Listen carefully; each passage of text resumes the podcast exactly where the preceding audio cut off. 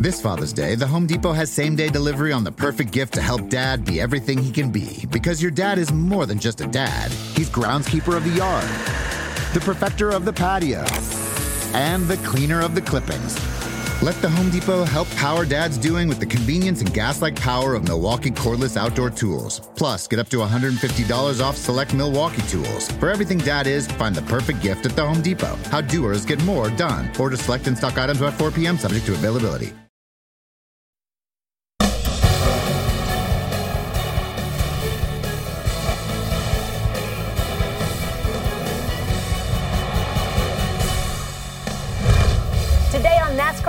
We have got a sneak peek of this week's Dale Jr. download, which features a special guest who had quite the history at Bristol with Dale Sr. It is time to revisit Sunday's race in the Irish Hills. It was a special celebration for the whole Harvick family, but we are going to hear how the whole race went down with Scan All, Michigan. And anything can and usually does happen at the world's fastest half mile. Can a new face make the trip to victory lane, or will Kyle Busch bring out the broom again? Kyle Busch, get out the broom. You just swept at Bristol. Ah, yeah! Yeah! Take that! What? Man, whenever you're able to, to win races at the Bristol Night Race, um, I've, I've won there before. Everybody's like right up on top of you, and the stadium aspect of it, it's just the sound kind of magnifies and just gets extra loud and stuff like that. So it's pretty cool doing whether it's cool things or not so cool things, and they get cheered or booed when it's when it's all said and done. Hold up the three fingers. So proud of Rowdy Nation, this one's for you. Obviously, the fans love it. There are some boos, though, and you kind of feed off that, don't you? I don't care. Make the noise. Who cares? When you're feeding off the fans and giving them a show after it's all said and done, it means a little bit more. It's a bit more fun. We are getting into Bristol today. Welcome into NASCAR America, everybody. Kyle Busch has seven cup wins there. He swept the Cup, Xfinity, and Trucks race last August. Jeff Burton, is he the man to beat this weekend? Me? The way to beat her, Kyle. I think you know who I'm talking about.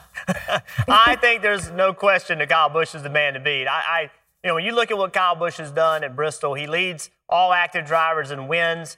Uh, and then if you look at his short track finishes this year, it's like average of 2.3 or something. I mean, it's ridiculous. 1.3. I'm sorry, 1.3. So they got their short track thing going on. He's exceptionally good at Bristol. And by the way, one of the other big three won last week. So we've seen all year long when one of those guys wins, the other guys step up. So now you're going to what could be his best racetrack after a weekend where he got beaten.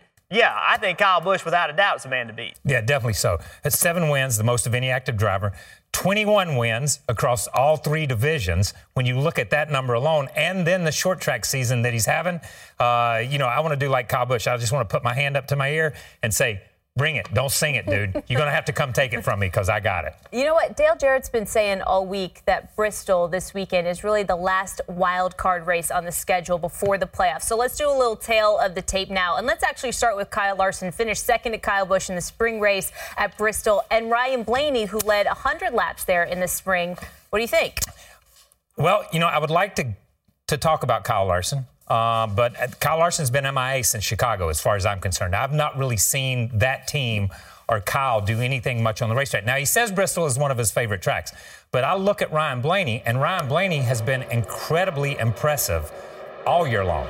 Running in the top five, uh, running up, leading laps. Uh, pretty good night race up there a couple years, got in a wreck a couple of times up there. That's going to happen in Bristol. That's part of it. So if I'm going head to head with these two, I'm going to have to go with Blaney and the Penske organization right now.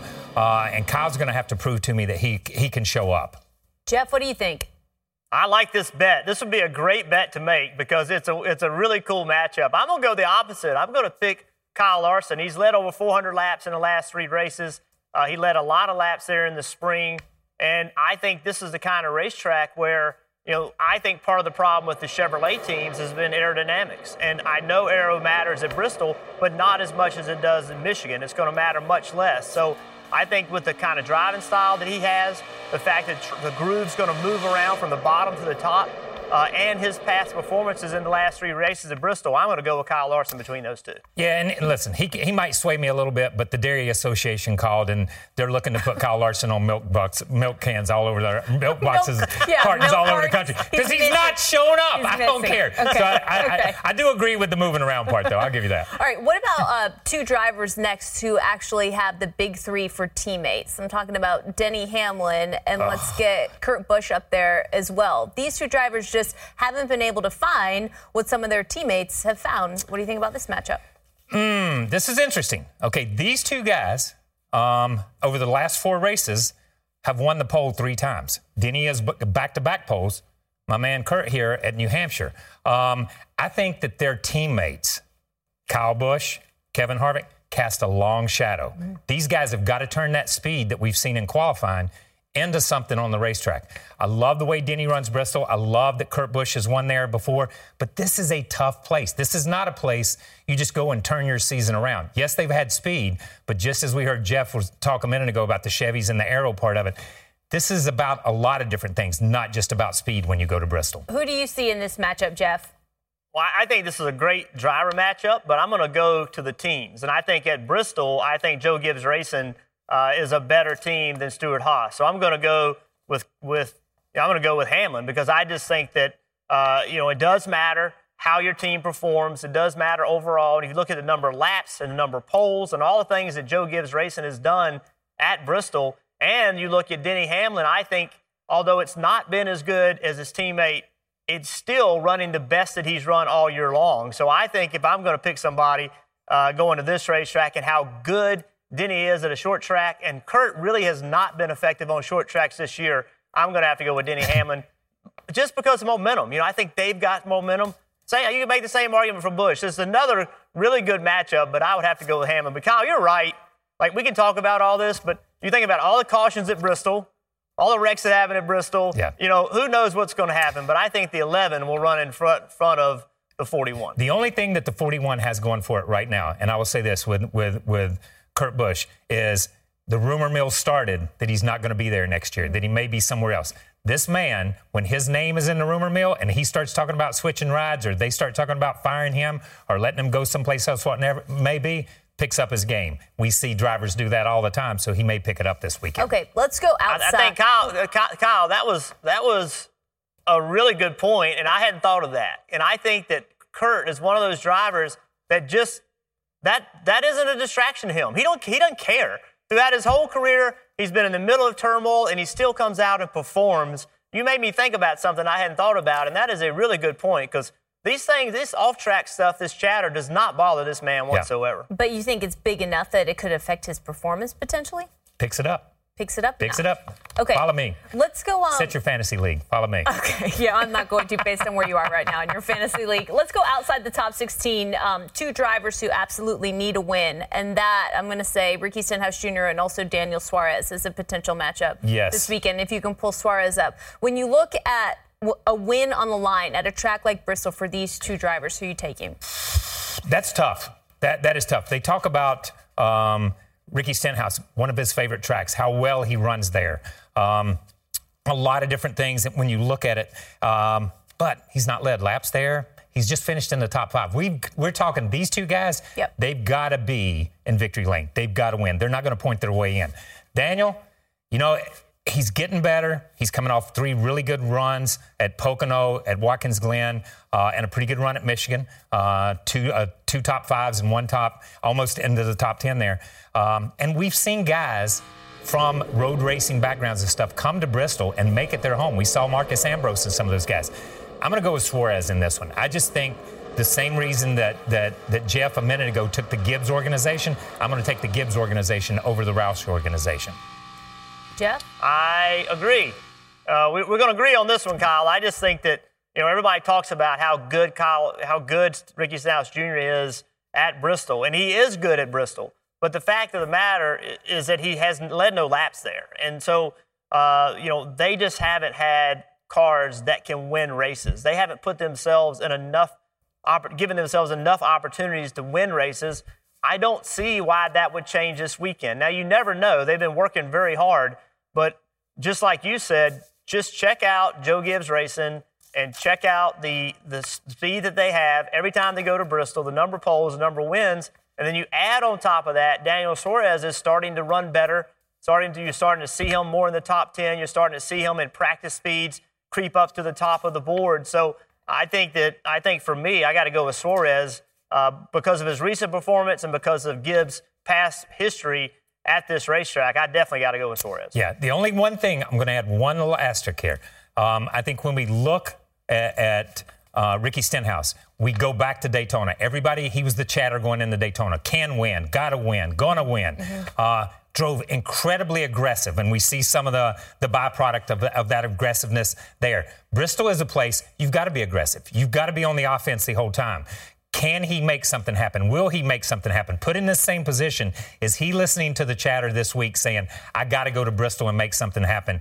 Will we see either one of these guys be as aggressive as we saw the race at Daytona? There was a little backlash from his performance there, though, yeah. that he was too aggressive. A lot of drivers had a problem with the way that he raced there. Do you think that that's going to hinder him in any way no. at a track like this, or is that completely out of his mind? You listen. It's, there's things that happen to you at Bristol that you expect from other drivers. You don't get as upset about. You don't get as mad about. You expect guys to lean on you, guys to run into you, guys to block, guys to chop across your hood. That's an expectation on the short track. So um, I think what we saw at Daytona was a little bit out of character. But if he applies that same thing here, if he's in position, we know that guys are not afraid to spin the guy in front of them to win a race. Jeff, last word. Well, so so my opinion is that. Uh, I think that both of these teams and both of these drivers go to Bristol knowing if they're going to make the playoffs, they're going to have to win. I mean, they're, I guess mathematically they can still get it on points, but if you look at how they run and the number of average points that they get compared to Alex Bowman, like, I just don't see it happening. I don't think the, they're going to point their way in. So now you have two drivers going to a half mile racetrack being exceptionally aggressive with crew chiefs, being exceptionally aggressive in calls that they're going to make. And I think for these two, it makes it a little harder call than it did for the previous four because the previous four we talked about, they're in the playoffs. They're, they're going to move on. These two are not if they don't get a win. And I think that that you mentioned it, you know, Ricky at Daytona. Uh, will will you know will they try to ratchet it up? Will the team try to ratchet up? How much aggressiveness are they going to bring together? And this is an opportunity to do that more so than than at Darlington, I think. Yeah. Um, Indy's a place where fuel mileage and that kind of strategy could could could you know you could do something crazy there, but you know it's not that many chances, and I think you're going to see them rolling the dice. That's why it's the last great Coliseum. I hope everything you said means one thing: great racing great this weekend. Racing. Yeah, yes. and I think we might get just that. I'm um, still to come on the show today. A conversation about whether racing fans have become too territorial when it comes to Cup drivers exploring all forms of motorsports. Where do you stand on that? Plus, what you missed at Michigan. We're going to open up all of the radios from the Irish Hills with Scan All Michigan when we come back.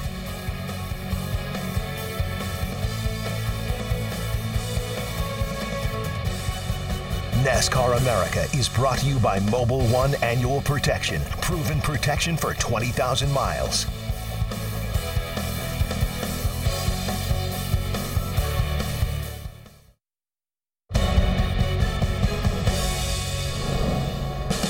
Welcome back, everybody. This from the Twitter account NASCAR Chasm. You may follow him, he's pretty funny. A suggestion for a new race sticker and I am sure that it has felt that way at times for the rest of the field, most recently with the way that Kevin Harvick performed over this past weekend. So let's go back to Sunday and listen in with Scan All Michigan now. Beautiful day today here at Brooklyn, Michigan, and what a great view. This track just packed with campers and fans. And we're racing in the Irish Hills of Michigan. One into three, sideways, out of nowhere. That's where we saw it. Hold on to it. Hold on to it. Lock it down. Hold it down. Spin coming out of turn four. Handful, dude. The second I touched that seam at three and four, I mean, just gone. I mean, even running up above it, though, I'm almost crashing every lap up there. Oh, trouble! Martin Truex Jr. gets tagged. He's gonna spin. Oh, hang on, hang on, hang on. He's freaking wrecked us. Oh, he doing? The second time he did that. Turned down on your door, took the air off. There's not much we can do. 78 figured out you can't be on everybody's door every lap. No kidding. What the man?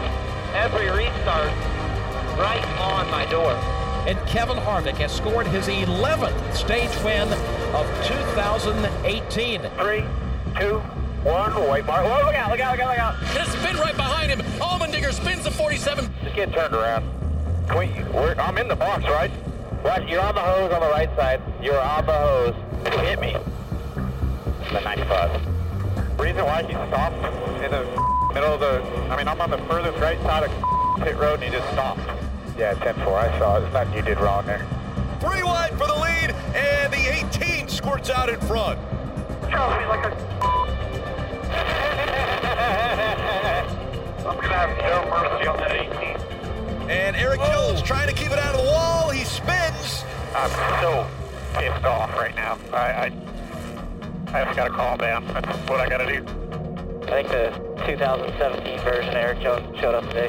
Been out a lot. That kid is out of control. If it wasn't for side drafting, he would be uh, running 30th every week. Kevin Harvick right on by, and he'll take the lead at Michigan once again. You probably saw it. 78 spin pretty bad today, he said. Maybe the 78 is going to try to stretch his fuel tank. It's going to be impressive. Talk about fuel economy. How was that? Not good enough. We need more. Need a lot more. Can't understand you. What do you want me to do?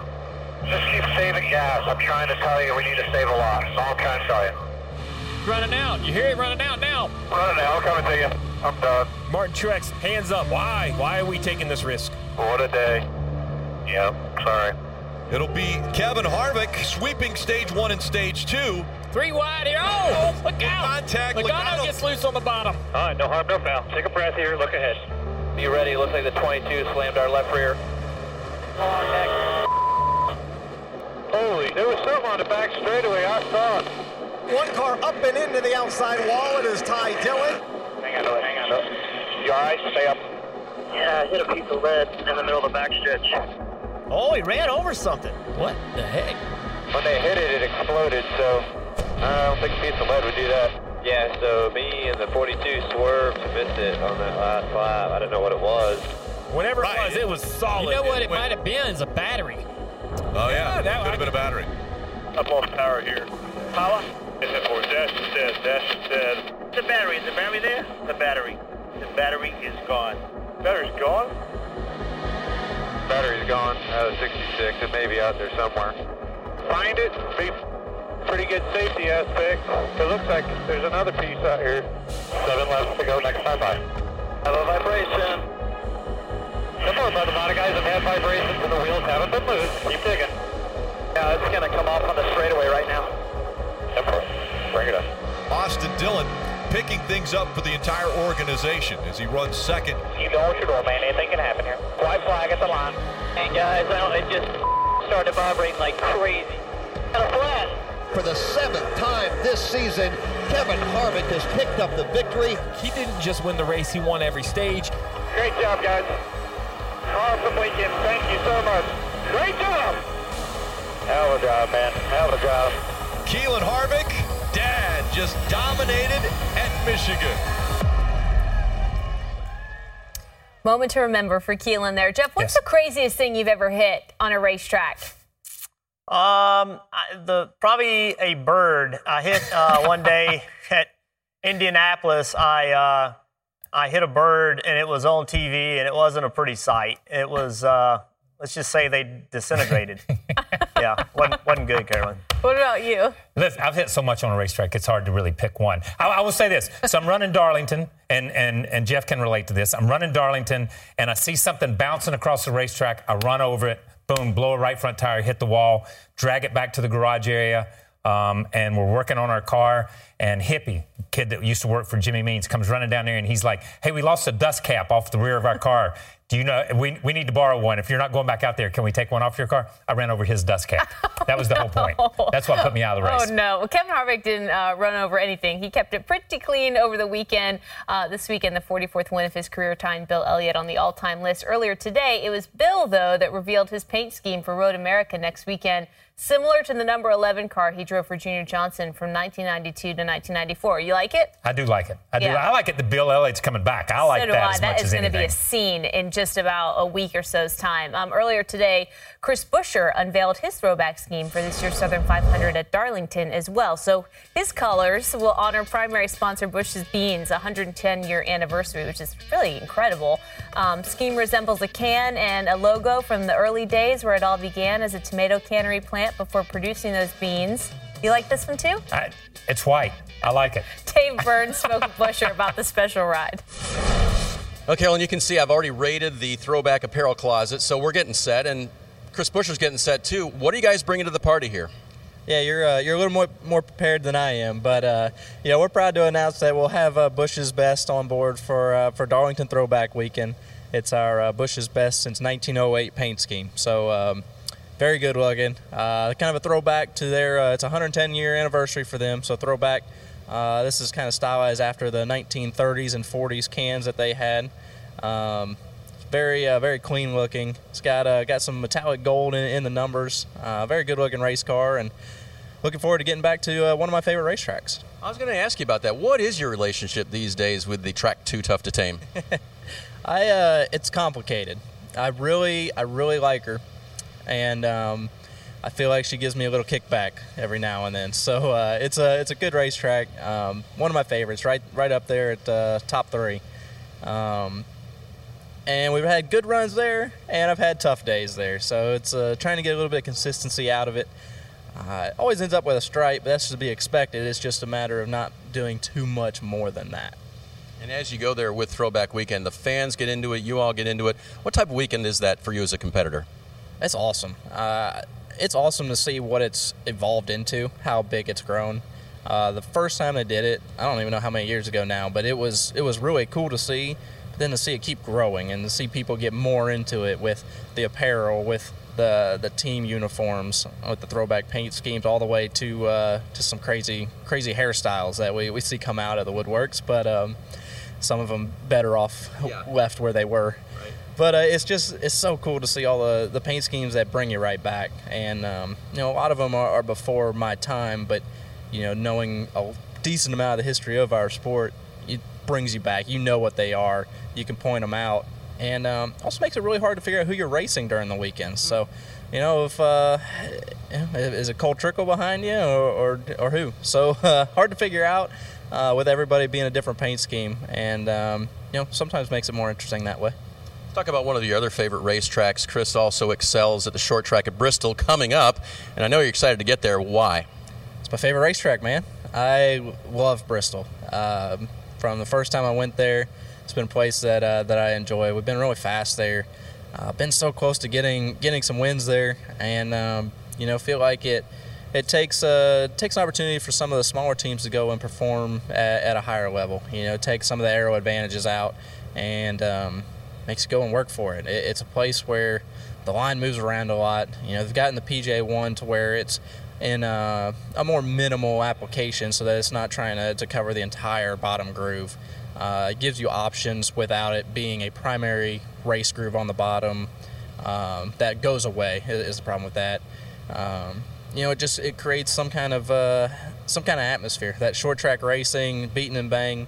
Um, you know, the car never looks as good coming off the racetrack as uh, as it did going on, unless it's uh, unless it's covered in champagne at the end. There you go. Carolyn, I hope uh, you're keeping track. A lot of atmosphere tracks coming up, including Darlington, where uh, today Chris lets us know what he'll be running. Absolutely, Dave. Thanks. And our thanks to Chris for that as well. That was really fun. You can check out his retro scheme along with many, many others when NASCAR rolls into Darlington for Throwback Weekend. All the action starts August 31st. NASCAR America Fan Friday at 5 p.m. Eastern here on NBCSN. We love those as well. It's going to be such a great weekend. Meantime, coming up, we are stepping into the mayor's office. Over the weekend, Kyle Larson pulled double duty, taking part in the Knoxville National, National excuse me, in Iowa on Saturday night. 42 team then did not live up to expectations on Sunday. So when is it okay for a driver to dabble in other racing series? Jeff and Kyle have some opinions on the subject when we come back. Stay with us.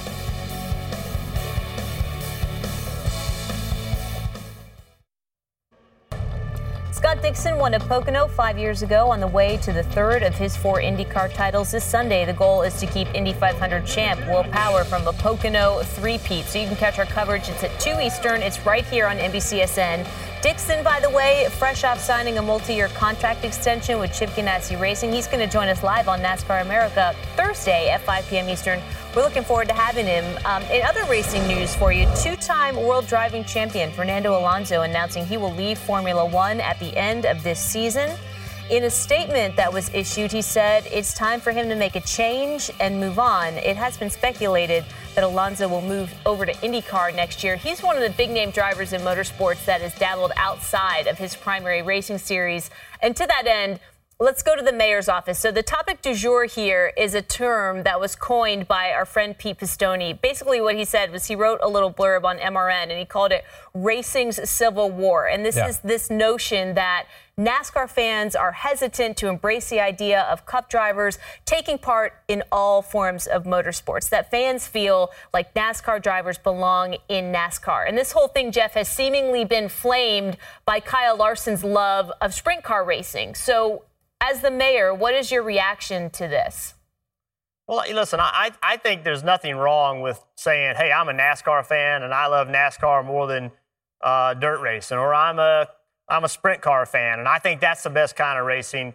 You know, I like it more than NASCAR, but, but I still like NASCAR because I like racing. But what's happened over the years internally in, in not just the fans, but the competitors, and it's more so the fans than the competitors, is, is that you have a NASCAR jersey, or you have a sprint car jersey, or you have a Super Late Model asphalt jersey on, and that's the only thing you like.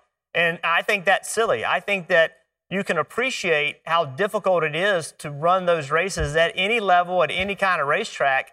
You know, if you go to a local racetrack on a Saturday night and the guy's been racing there for 10 years, you go try to beat him, and that's really hard. And I don't care who you are, I don't care how much money you have it's hard to beat a guy that has all that local knowledge. And I think the appreciation of each type of racing on each on all the different kind of racetracks, that's what should be happening. And we should have an appreciation for it. It doesn't mean you have to like it as much as, you know, what your favorite form of racing is, but you shouldn't look at it and say, well, that's not what I normally like, so I just don't like it at all. I think that's not giving yourself the credit that you deserve because there's some really good racing out there in all different types of racing. Yeah, I think you know. I, I think the the term. I, th- I, think it's opened up a can of worms here because I think we we almost talk two different things. I'm a race fan. Listen, when I was in the third grade, went to Riverside, California, and saw Dan Gurney race, and thought, "Oh my God, that's Dan Gurney. He runs Indy cars. He ran Formula One." Or saw Parnelli Jones. Then was fortunate enough to see AJ and and uh, Mario Andretti come south and run the Cup cars and stuff. And nobody really made a big deal out of it. The difference was at that time, people drove anything, anytime, anywhere. Yes, you had open wheel drivers. Yes, you had sprint car drivers. And yes, you had stock car drivers that drove NASCAR. And they did stay in their places. But a lot of guys branched out. Cale Yarborough, Donnie Allison, Bobby, those guys run the Indy 500. So this is something that's happened a lot. I think what we're seeing now, and the reason that we're seeing race fans take a side, that we see them take a side, is I think we saw Chase Elliott win at Watkins Glen, one of the most popular wins that we've had in this sport in a long time. That connected to our core fan, our core base base group of fans, the older guys like me, 55, 60 years old. That connected back to us because we saw Bill run. We saw his dad come into the sport and beat Richard Petty and beat David Pearson and beat those guys. So it's like, yeah, there's Chase Elliott. He's winning. Now we see guys like Kyle Larson that come in and you say, Hey, what race would you want to win if you could win any race? Chili Bowl. Okay? I want to win a dirt race. I want to win this sprint car race. You see guys that come in that dreamed of going to Indy, that dreamed of running sprint cars, that dreamed of doing something totally different. Where I grew up dreaming of the Daytona 500. And that's been in our blood, and that's the DNA of what this sport is. You expect, as a fan, your driver to come in and say, Tell you what, the Daytona 500, Darlington, the Coca Cola 600, those are races I want to win. So I think we have a bias, or the fans have a bias sometimes, against the guy that didn't come in and dream about being here all the time. And I think that's wrong because at heart, Kyle Larson is a racer. At heart, Tony Stewart, he didn't dream about coming to Daytona. He dreamed about going down the road and winning in Indianapolis. Jeff Gordon did the same thing. Dale Earnhardt Sr. dreamed of Daytona. And that's the fan that I'm talking about that, that Chase Elliott is connected to. So it's almost like we've got a bias against different forms of racing, meaning NASCAR fans more than anybody else, but we have open wheel fans that do the same thing. But I think it's against the drivers a lot of times. I want to play that that sound that you just referenced about the Chili Bowl and the Daytona yeah. 500 from earlier on in the year. Let's listen to that really quick. Chili Bowl is is gosh, it's you know, like I said, it's up there with with the top races I want to win. Um, you know, and everybody knows everybody knows that I, I love dirt track racing. So, like for me, Chili Bowl is bigger than the Daytona 500. I know some fans might that might bum them out or, or think that I have a bad attitude when it comes to NASCAR racing, but it's just you know I love it and and uh, you know there's some special dirt races that I want to win, and, and Chili Bowl is one of them. All right, so that's what he said. And then here's a tweet from Kyle Larson. Doesn't mean I don't want to win the Daytona 500. I was a half lap from winning last year. You can bet that I was heartbroken. I lost it. You know, am I wrong to think that if I'm a diehard NASCAR fan, Jeff, and I love Kyle Larson and I root for him every week, yeah. and I happen to know, oh, by the way, this guy's making millions of dollars to race for yeah. me in NASCAR, that I am not a little bit perturbed uh, well, when I hear something like that? Well, Carolyn, I'm, I'm going to be, I'm going to tell you, you know, I was a little offended for him saying that the Chili Bowl was bigger than NASCAR's biggest race, to be, you know, blunt about it. But when I step back, me personally, I think the Southern 500 is the biggest race of the year. You know, so, so, and that's no disrespect to the Daytona 500. I never won the Daytona 500. And if you ask me which race do I wish I would have won, that's the one because it's so prestigious and it means so much. But for me personally, the Southern 500, I grew up and went to that race as a kid watching that race. That race, I just, it just means something to me. But, you know, I think when you are racing and you are, you know, this is your primary racing, you know, NASCAR uh, is your primary racing, and then you say there's another series that you'd rather win a race in, I think that some NASCAR fans did get offended by that. And to be honest, I understand why. But it doesn't mean that Kyle Larson doesn't want to win the Daytona 500. It's just telling you how much that one particular race means to him. I, I and mean, and you know, I I, I hear I understand because yeah. I was offended by it, but I think you know for me I had to step back a little bit and say, well, you know what? He's still here. He's st- if he didn't want to do it, he wouldn't be doing it. And, and I want to be yeah. clear, Carolyn. Kyle Larson makes millions of dollars a year. But if Kyle Larson couldn't make millions of dollars a year, he'd still be here racing. That's because fine, Jeff, but you, he makes millions dollars. He makes champion. millions of dollars a year, and guess what his job is? His job is to win cup races. He gets paid millions but, of dollars a year. And no, let me just say no, this, no. and I, and I can hand this off to either one of you last season when he went to Knoxville Nationals, he had two cup wins and he also won that race at Michigan. So this notion of, well, you can go and race and do whatever you want and show up at the racetrack at 2 a.m. and maybe if you have 70% yeah. in the tank and then show up, he was nowhere to be found on Sunday. So life's good if you're winning. You can play if you're winning, Jeff. But when you're not winning and you haven't won yet this season, I'm not sure that that's the savviest play when you're getting paid to win cup races. Yeah. But when he committed to win to run that race, he didn't know he wasn't going to have won any cup races. And and him winning last year at Michigan tells me that he can do both. He's not doing it every weekend. He's doing it at select events. And if you prepare for it and you are in the shape for it and you're in race condition, then it's okay. Now, I will say if you get hurt, then yeah, you're going to catch uh, some criticism for it. But his success last year at Michigan tells me that he can do both. It's, it's, I don't think he didn't run well at Michigan because he ran the race the night before. What do you think? Yeah, I, you know what? I, may not go as far as Jeff. I'm, I'm not, and I will say that because I think he gave 100, 100% on Sunday. But was he 100% when he crawled in the car from being running that dirt race? Only he knows that. We can't answer that question. Only Kyle Larson knows that. Only Chip Ganassi knows what Kyle Larson, what he's willing to let Kyle Larson do. That's their deal. We as fans step on the outside and we criticize and we look and we try to poke holes. And you're right. Winning solves everything. Winning solves everything. Kyle Larson, the money that he makes running a cup car affords him the opportunity to go run these sprint cars. Okay, he doesn't. I mean, it, it affords him. We saw Casey Kahne was there, Denny Hamlin was there as spectators. Casey owns a team that won the thing, I think. So I think we see these guys go back to their roots. I'm going to say this though, I, I'm going to say because I can look at this from every angle and make an argument for pluses and minuses. And I will say, Kyle Larson is a dirt fan at heart. He loves dirt racing. That's his passion. Tony Stewart was kind of the same way when it comes to dirt and open wheel cars, in Indianapolis. Jeff Gordon grew up, that's all he wanted to do.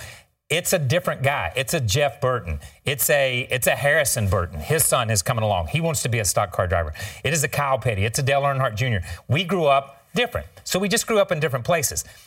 The, the advantage or the, the opportunity that a Kyle Larson or a Casey Kahne or those guys have, I'll go back. Chase Elliott energized our core group of fans.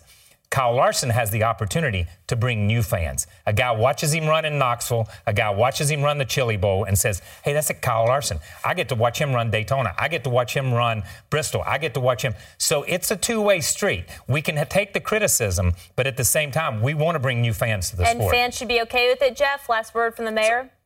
Well, so Carolyn, here's the thing. I, I think that we have lost at the cup level, we have lost a connection with the short track fans. Uh, we used to have a little better connection because the feeder series would run at short tracks around the country. And we really don't do that anymore. So I think when Kyle Larson goes and runs that race, I think that's healthy for all of motorsports. So I think he personally enjoys doing it. But, you know, Kevin Harvick was applauded for running a K&N race. Uh, other drivers are applauded when they go run events at short tracks around the country to create some of that enthusiasm. I don't think it's fair to take that away from Kyle Larson. Now, he personally wants to do it, he gets gratification for it, but the sport in general becomes healthier when everybody knows the, the guys that race on Sunday. And if you go, like Kyle just said, the point Kyle just made is right. When he's there, he's building that short track connection. Casey Kahne owned the winning car. That helps build that connection. And for our sport to be as big as we all want it to be, it's no different than Little League baseball. It starts at Little League and it goes to, to it goes all the way up to Major League and everything in between. And that's what we need. We need to be strong from top to bottom. And people coming from the top and getting closer to the bottom to go run, and that's not a bottom race, don't get me wrong, but to go, you know, to take a step down, to go do something different. I think we all benefit from that and the sport is way healthier when our big name drivers will go do it. Yeah, fair point, and a really interesting topic Yeah. with a lot of different layers. All right, that was the mayor's office. We're going to take a quick break. When we come back, sneak peek of the Dale Jr. download. Stay with us.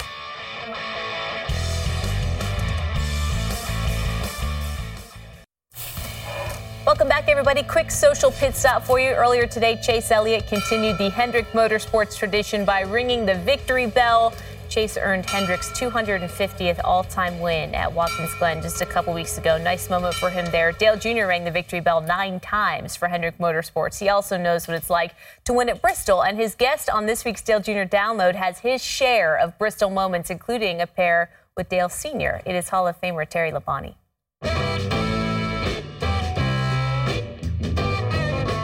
Dale Jr., I'm curious. Uh, you know, you talk about noticing Terry in '84 when you would just go watch the race, but when did you actually know Terry? Was it when you got the cup? Did you? I mean, when did you guys get to know each other? Uh, I never. I mean, Terry's pretty quiet, and I'm pretty quiet. I'm real uh, shy, especially around you know the veterans, the guys that were older than me, um, the guys that were my dad's age and so forth. I kind of you know just kept my mouth shut. But um, Do you remember going out to eat at New York?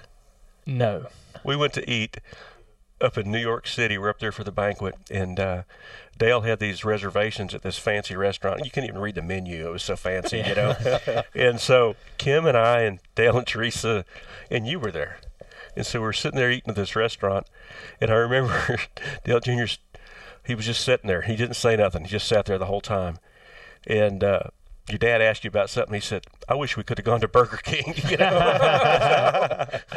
The two things that stand out to me about knowing or talking or seeing Terry for the first time, um, of course, I'd watch him race forever. But I remember going to St. Louis in 1997 to race an Xfinity Series and pulled out on pit road for practice and saw his car. And you know, it wasn't a big deal to see the Xfinity regulars and knew I was going to race against Elliott Sadler and whoever else. But when you'd see a Cup guy, you'd be like, oh, mm, my goodness, you know. and you were there, and it was St. Louis, which wasn't a companion event. Right. And yeah. so, and remember, it was hotter. That was the crap. hottest place, yeah. yeah. And so uh, that tripped me out. I remember pulling on pit road, and that was sort of like a light bulb goes off where, like, oh, this is the real deal, serious, big time. This ain't late models at Myrtle Beach no more. And then uh, after Dad passed away, I was still wearing an open face helmet. I wasn't wearing any of the head restraint stuff. And uh, Dad was pretty hard headed about all that stuff, and so was I. So I was going to be whatever Dad was. If he was hard, if he didn't like something, I didn't like it. That kind of thing. I think most sons are that way. And it was Friday night in the bus lot, and Schrader came over to my bus and said, "Hey, come here. I want you to come sit in this bus with me and uh, talk to the guys." I'm like, "Uh, "Who?" He's like, "Just come on." So I go in there, and it's him and Terry, and I think Rusty was in there. It was a handful, about five or six of the of the the dudes, you know, the real dudes. Yeah. And uh, you know, Schrader's like, "Sit down." You're in trouble at this point. I don't know what's going. They're just in there hamming it up, talking, doing, talking. I don't know this sh- stuff goes on. You know, I'm just sitting in my bus, you know, playing video games. I don't know what's going on. I'm oblivious, and they're all hanging out, right? And uh, I sat down on the couch next to Terry, and I ain't said a word to Terry in my life, as far as I know. You know, unless he asked me something. I don't, you know, it just. But he looked at me and he said, "Hey, you need to start wearing one of them head restraints." And I was like, "I do." He goes, "Yeah, we want you to be around for a while." Mm. And I was like, "Wow!" I, I mean, I wasn't there. I wasn't there another 15 minutes, and I went out that night.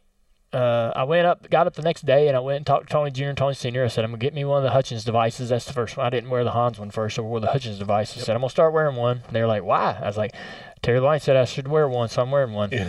you know, if Terry says to do it, I'm doing it." Wow. And those are the two moments that I remember the most. That that and a full face helmet. Yes. Yep. Yep. He said get get in a full face. So all it took was Terry Labonte to tell you that. I mean, you know, sometimes you, you sometimes you can't. You're not clever enough to do that stuff on your own, or or you get a little hard headed about things and And when somebody re- you respect, says, "Hey, this is what you need to be doing." Yeah. So that was great. Terry doing that helped meant a lot to me, and um, meant you know that the guys cared and the guys look after you. I think uh, they looked after all the drivers like that, all the younger guys, and probably give them tons of advice. So Do you was remember that, neat. Terry? Yeah. Yeah. Okay. Yeah. I knew if he's as hard headed like his dad. Yeah. That he wasn't He going was gonna have to take somebody had to tell him. Yeah. yeah. I wonder what the conversation was like before he came in. We're like, all right, look, who's gonna, Yeah. who's telling this guy that, that he's an idiot? I don't remember. Full download Thursday after NASCAR America at 5:30 Eastern. Meantime, Kyle Petty has made his way over to the NBCSN iRacing Simulator. Are you breathing over there? Oh, okay. I just saw you smile. Who knows what's going to happen next? We'll be right back.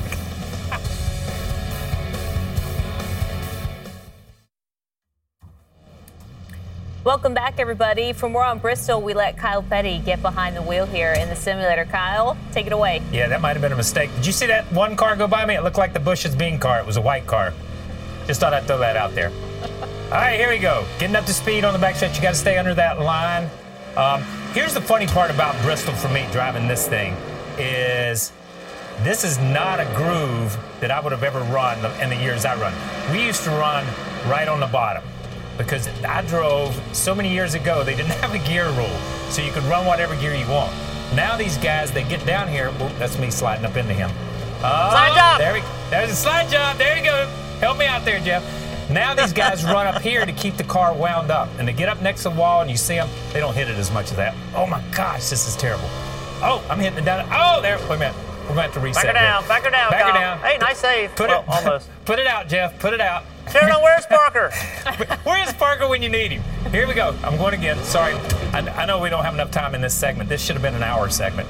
Um, so here I go. But it, Bristol is so, and you saw when you get when you see guys get it when it gets away from them. It's a self-cleaning track almost. That everything goes down to the inside. That's why we see these wrecks down the front stretch end up next to the inside wall. These guys now though are floating it off in the corner. They run way up next to the wall, pick up the gas, throttle along, keep this thing wound up, and it carries that momentum in that outer groove. We see it all the time. I don't. I'm not used to. My dad ran up here when it was an asphalt track. Handsome Harry Gant ran up here when it was an asphalt track. Um, but when they went to concrete, it went back to the bottom of the racetrack. And when it went back to the bottom of the racetrack, it's really tough for me to try to figure out the simulator. I'm going to show you something else here. This is a funny thing about this racetrack. Jeff, you can save me anytime you want to. Dang, there I wrecked again. What happened that time? I didn't even know. Oh. Well, oh, Kyle, what you just did right there, we'll see Saturday night. Yes. And, and you know, that's that's the, the simulators are hard. I can't I can't drive those things. Those things are so hard for me to drive. You and I are too old for those things. But you know, what's so interesting to me about Bristol is how the track changes. You know, since you talked about moving the, gro- the groove now, you know, it's back to the top, and they they're putting the PJ1 on the bottom like they've done the last several races to to try to make the bottom equal to the top, and that's changed the racetrack. The racing's been better since they did that. I think the last race was the best application of that. We saw it change during the race, and we saw really good cars lead a lot of laps early, but none of them won. And some of that is just because of changing conditions. Can, can, that's what I need. I need some PJ1. Somebody put some PJ1 in the simulator. I'm gonna show you one other thing. this thing is, this place is under under green. Under green, you come in and you come down and it's two pit roads. I can't even get this thing on pit road, Carolyn. Save me, Carolyn. I'm gonna throw this back to you because here's the thing. I'm on my way to the infield care center. I'm just gonna drive my car there and have a psychiatric evaluation. Okay? I'm, I'm gone. Hey, um, you need some PJ1. Do you need some WD-40? Because that thing's making more noise than I've ever heard when Parker Kligerman drives it. Get out of there, please. Uh, coming up next, we're going to continue our look ahead to Bristol. Stick with us. NASCAR America is brought to you by Mobil 1 Annual Protection. Proven protection for 20,000 miles.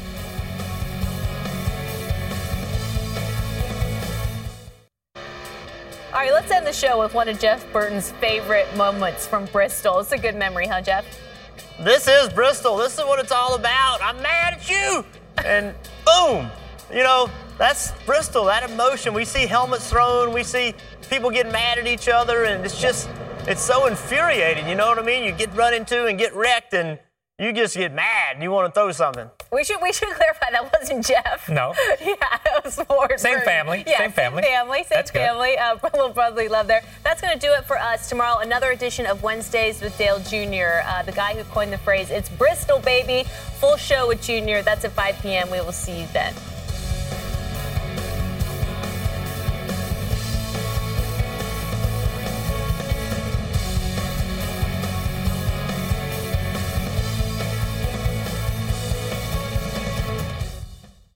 This Father's Day, the Home Depot has same day delivery on the perfect gift to help dad be everything he can be. Because your dad is more than just a dad, he's groundskeeper of the yard, the perfecter of the patio, and the cleaner of the clippings.